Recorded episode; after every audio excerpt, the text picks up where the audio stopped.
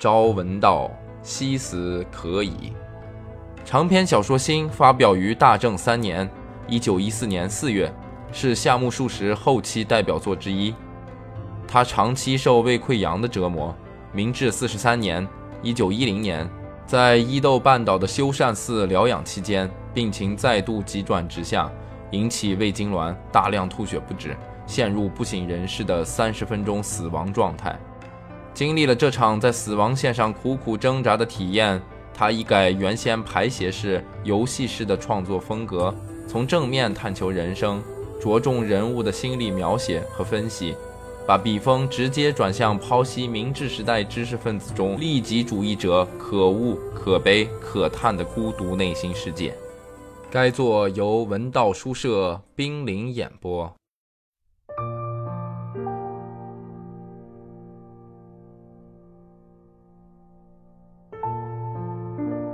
父亲显然很担心自己的病，但是医生每次前来问诊，父亲都没有问什么难为医生的问题。医生也有所顾忌，从没说什么。父亲似乎在考虑他死后的事情，至少在想象自己去世后的这个家。让孩子去上大学也好，也不好。好不容易供他大学毕了业，他就绝对不回家了。这不就像是为了让父子分离才送孩子去上大学的吗？哥哥上大学的结果就是远走他乡，我也因为受了教育而决心在东京生活。培养出这样的儿子，父亲发发牢骚当然不是没有道理。父亲想象着母亲孤孤单单地留在这座老旧的农舍里，会多么孤独。父亲相信自己的家是不会发生变化的，住在这里的母亲只要还活着也是不会离开的。父亲心里很矛盾，虽然为自己死后剩下母亲孤零零地留在这所空寂的家中感到深深的不安。却又想让我在东京谋个好职位，我觉得他这矛盾心理很可笑，同时又为因此能去东京而感到高兴。在父母面前，我不得不装出正在努力寻找这种好工作的样子。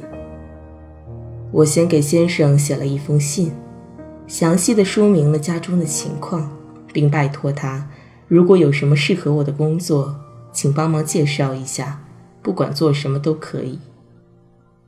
我虽然觉得先生是不会理睬我这一请托的，而且就算他愿意帮助我，以他那样狭窄的交际圈，终归是无济于事的。但我还是写了这封信。我总觉得先生一定会回信的。我封好信，去寄信之前对母亲说。给先生的信写好了，是按你说的意思写的，你看看吧。正如我预料的，母亲没有看。是吗？那就赶快发出去吧。这种事就算别人不督促，自己也该早点着手的。母亲似乎还把我当孩子看，我也觉得自己像个孩子。可是光寄信是办不成事的，不管怎样。九月份我得去东京一趟。也许你说的对吧？不过也说不定会碰上什么好工作呢。最好是早些拜托他。是啊，反正先生一定会回信的，到时候再说吧。在这方面，我很相信一向守信用的先生。我天天盼着先生的回信，但是我的期待终究落空了。过了一个星期，依然没有先生一点音讯。大概是到什么地方避暑去了吧。我不得不对母亲这么解释。这不仅是对母亲，也是对我自己的一种交代。如果不找个什么理由为先生辩白一下，便觉得不安。我常常忘了父亲的病，想尽早去东京。连父亲也常常忘记自己的病，他担心未来，却又不对未来做出任何安排。我始终没有找到适当的机会，依照先生的忠告，向父亲提出分财产一事。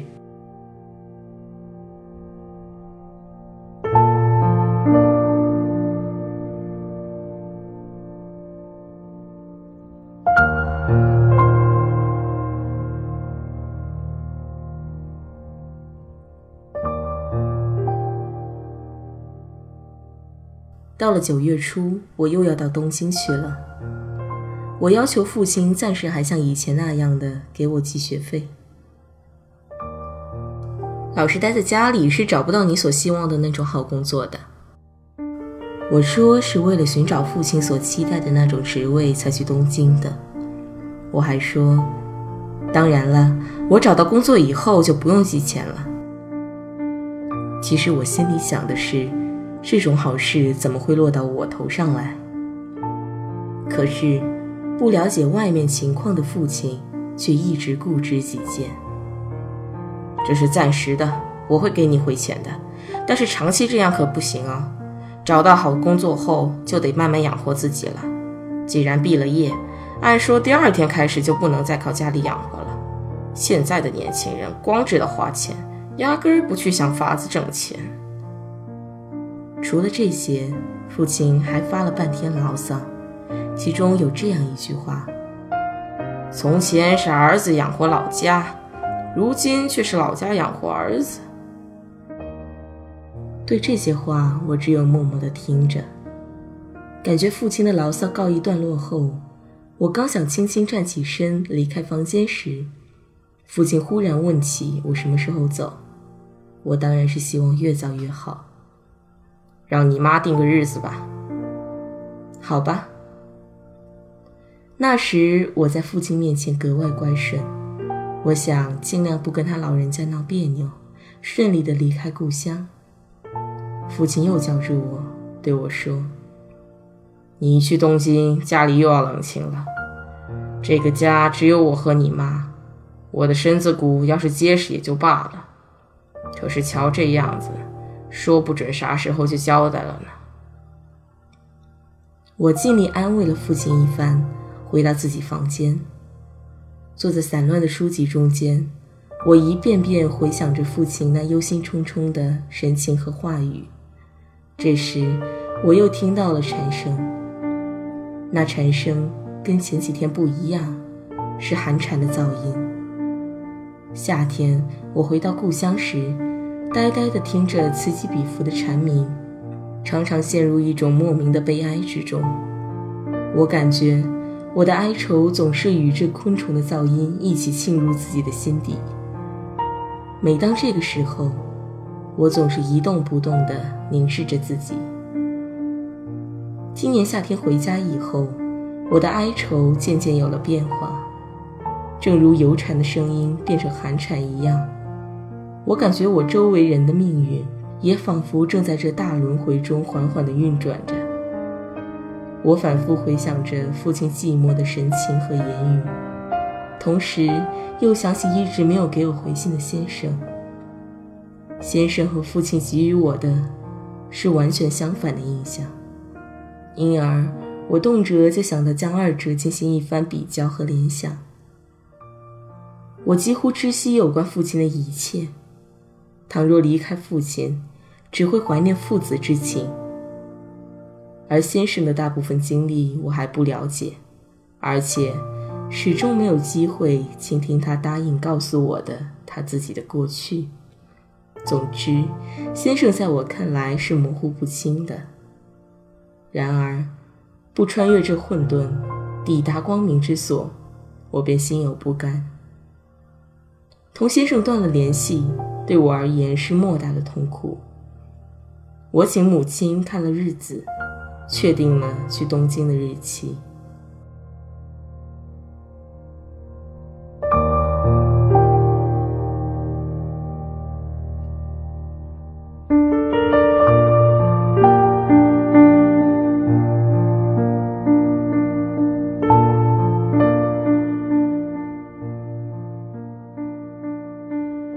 就在我要动身的时候，记得是两天前的傍晚，父亲又突然晕倒了。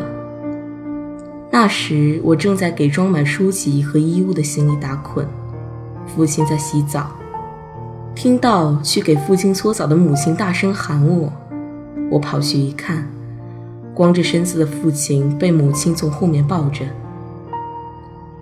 可是回到堂屋后，父亲却说不要紧了。为了慎重起见，我坐在父亲枕边，用湿毛巾冰着他的头。直到九点多钟，我才凑合吃了点晚饭。没想到第二天，父亲的精神好多了，而且还不听劝，自己去上了厕所。已经不碍事了。父亲又重复了一遍去年年底摔倒时对我说过的话。那时候，的确像他说的那样，暂时不要紧了。我想这回或许也没事吧。医生只是叮嘱我们一定要多加小心，却不把话说清楚。我因此心神不宁，到了出发的日子，也没有心思去东京了。要不我再待几天，没事了再走吧。我跟母亲商量，最好这样。母亲也希望我再待些日子。母亲看到父亲有精神去院子或去后院后，丝毫不担心。可是，一出现这种情况，她又过分的担忧。你今天不是去东京吗？父亲问我。是啊，推迟了几天。我答道。是为了我吗？父亲又问。我迟疑了一下。如果说是。就表明父亲的病情很严重似的，我不想让他太敏感。可是他似乎看穿了我的心思。真是的，让你跟着着急。他把脸转向了庭院。我回到自己的房间，看到了地上的行李，行李打得很结实，随时可以走。我呆呆地站在行李前。犹豫着是否要把它打开，在心神不宁之中，又过了三四天。这期间，父亲又突然摔倒了，医生命令他绝对要卧床休息。怎么个情况啊？母亲小声问我，尽量不让父亲听见。母亲一副愁苦的样子。我打算给哥哥和妹妹拍电报，可又看不出卧床的父亲有多么痛苦。跟他说话时，感觉他就跟患了感冒差不多，而且比平时吃的更多了。家人劝他少吃一点，他也不听。反正也是要死了，当然要尽量吃点好的。父亲说什么吃点好的，在我听来又可笑又心酸。因为父亲没有住在能吃到好东西的大城市，只不过晚上让母亲给他烤几片年糕，咯吱咯吱的吃一点。他怎么老这样渴呀？看来他精神还不错呢。母亲对于已经不抱希望的事，反而寄托了希望。然而，他却把只有生病的时候才使用的“渴”这个老词儿。用在了特别有食欲上。伯父来探望父亲的时候，父亲总是一再挽留，不让他走。再坐一会儿吧，我闷得慌。这好像是父亲的主要理由。而他向伯父诉苦，说母亲和我不给他想吃的东西，似乎也是他的目的之一。